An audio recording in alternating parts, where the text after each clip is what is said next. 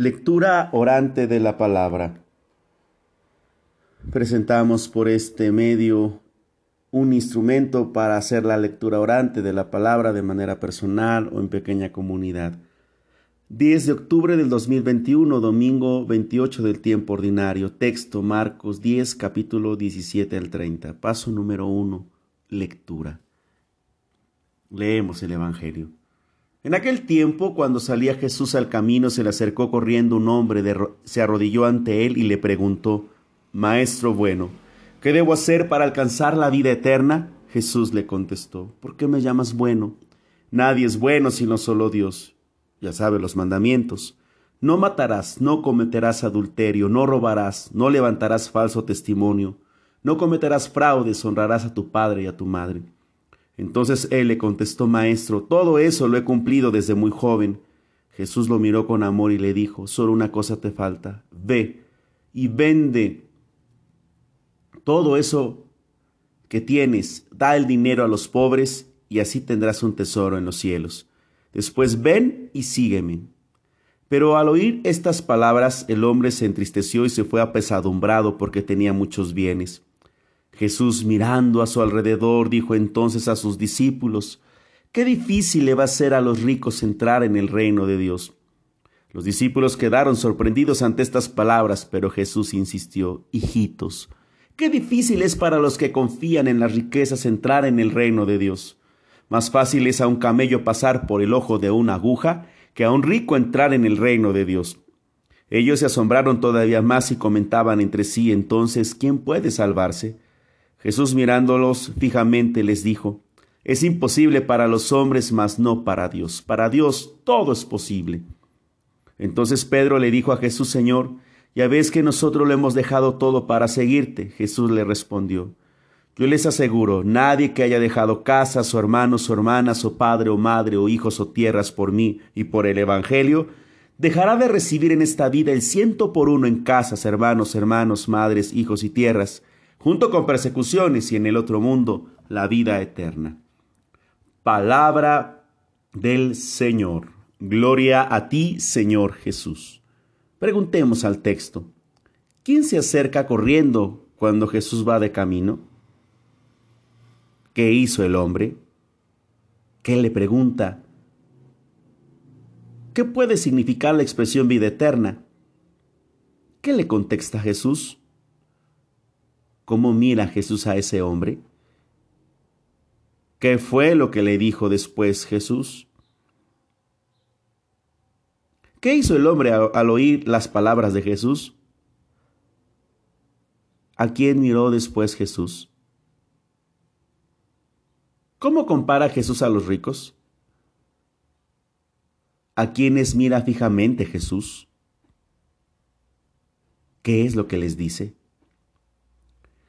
Paso número 2. Meditación. La mirada de Jesús. Dejen contarles que a mí me llamó mucho la atención en este pasaje la mirada de Jesús. El texto dice tres veces que miró Jesús, primero al joven rico, luego miró alrededor y al final miró a los discípulos fijamente.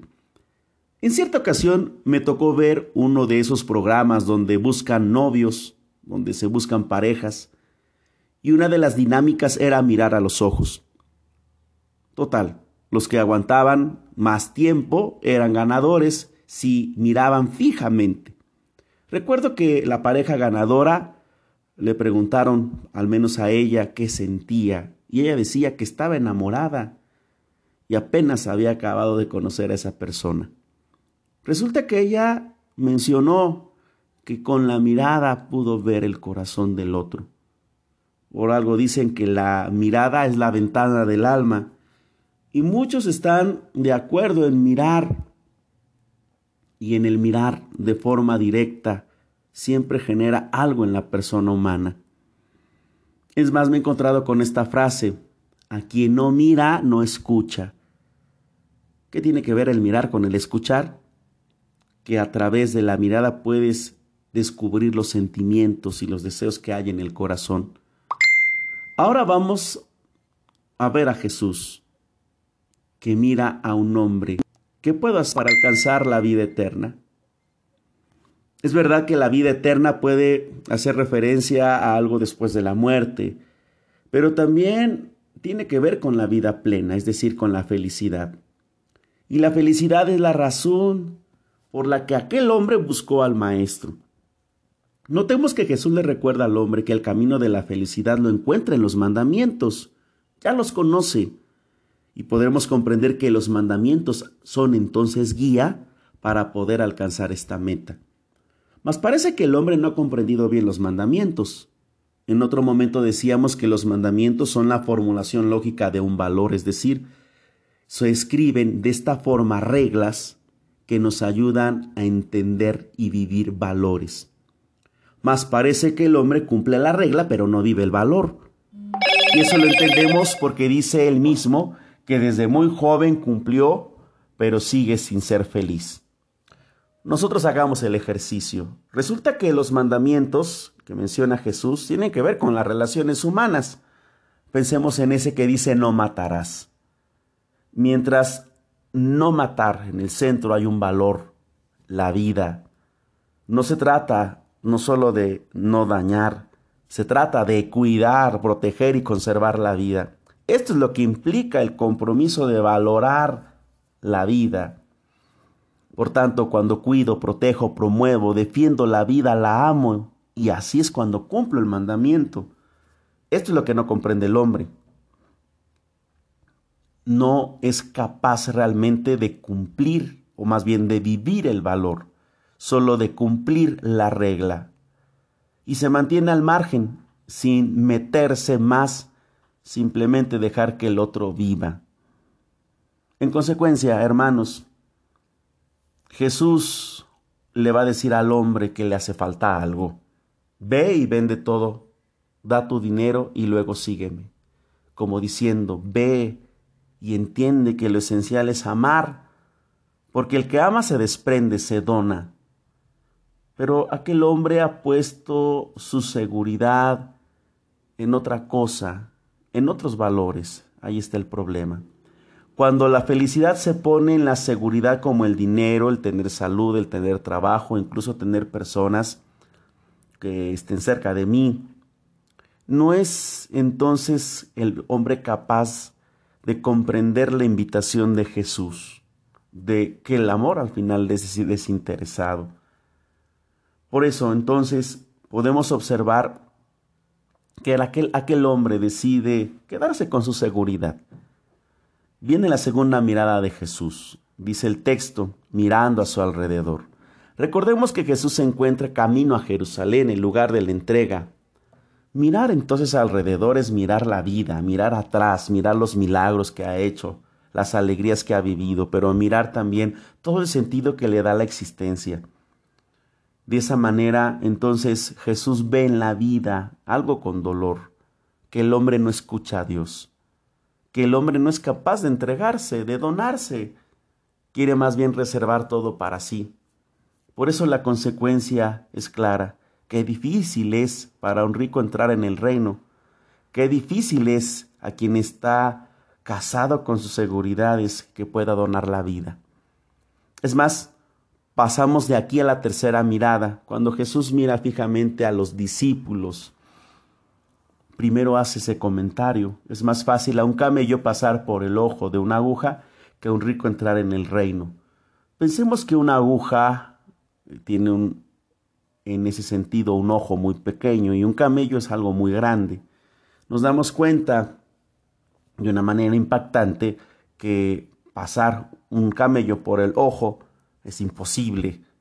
Frente a lo imposible humanamente, a la mirada humana, Jesús fija, fija su mirada en el discípulo. Es como recordándole que Dios está de frente a él, le pone toda su atención, y puesta toda su atención en el discípulo, no deben de olvidar que para los hombres es imposible, mas para Dios todo es posible. Dios todo lo puede. Y lo que no puede el hombre, Dios sí lo puede. Por eso ahora centremos nuestra reflexión en estas tres miradas. la mirada de Jesús. Imagínate que está Jesús ahorita frente de ti y que te mira con amor porque estás buscando la felicidad. Eres una persona que busca algo bueno, pero te mira con amor, como invitándote a que entiendas que Él te puede enseñar el arte del amor. ¿En dónde? En la entrega, no en darte cosas, sino en enseñarte a amar y dejarte amar, dejarte amar por el mismo Jesús. Y en ese sentido, a Jesús le duele, por eso te mira también, porque te cuesta trabajo hacerle caso a Él. Y en ese sentido, hoy también te recuerda que aunque haya cosas difíciles, que aunque haya retrocesos, que aunque haya situaciones complejas, no hay nada imposible para Dios. Y para Dios sí es posible hacerte feliz. Ahí tenemos un ejemplo, María. Recuerden que la anunciación frente al futuro incierto, bajo la invitación de ser madre del Salvador, María le cree Dios, al Dios de lo imposible, cuando el ángel le recuerda que cómo es posible que una mujer anciana, estéril, pueda concebir un hijo. El Dios de lo imposible es el Dios que se le ha revelado a María y se te revela a ti y, se revela a mí. María le cree al Dios de lo imposible, porque no hay nada imposible para Dios.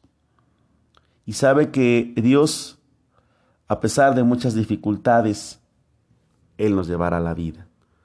Paso número tres. ¿Qué me hace decir todo esto a Dios?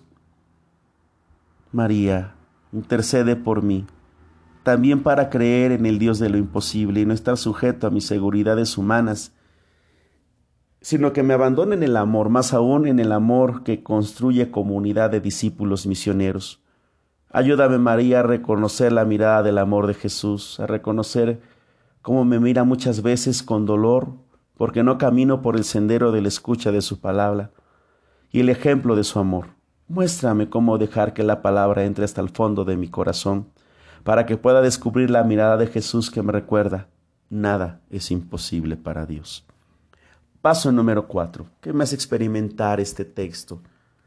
Pues quiero compartirles este canto junto con la hermana Glenda, porque tengo miedo, si no hay nada imposible para Dios. Porque tengo miedo, si nada es imposible para ti, ¿por qué tengo miedo? Si nada es imposible para ti, porque tengo miedo. Si nada es imposible para ti, porque tengo miedo. Si nada es imposible para ti.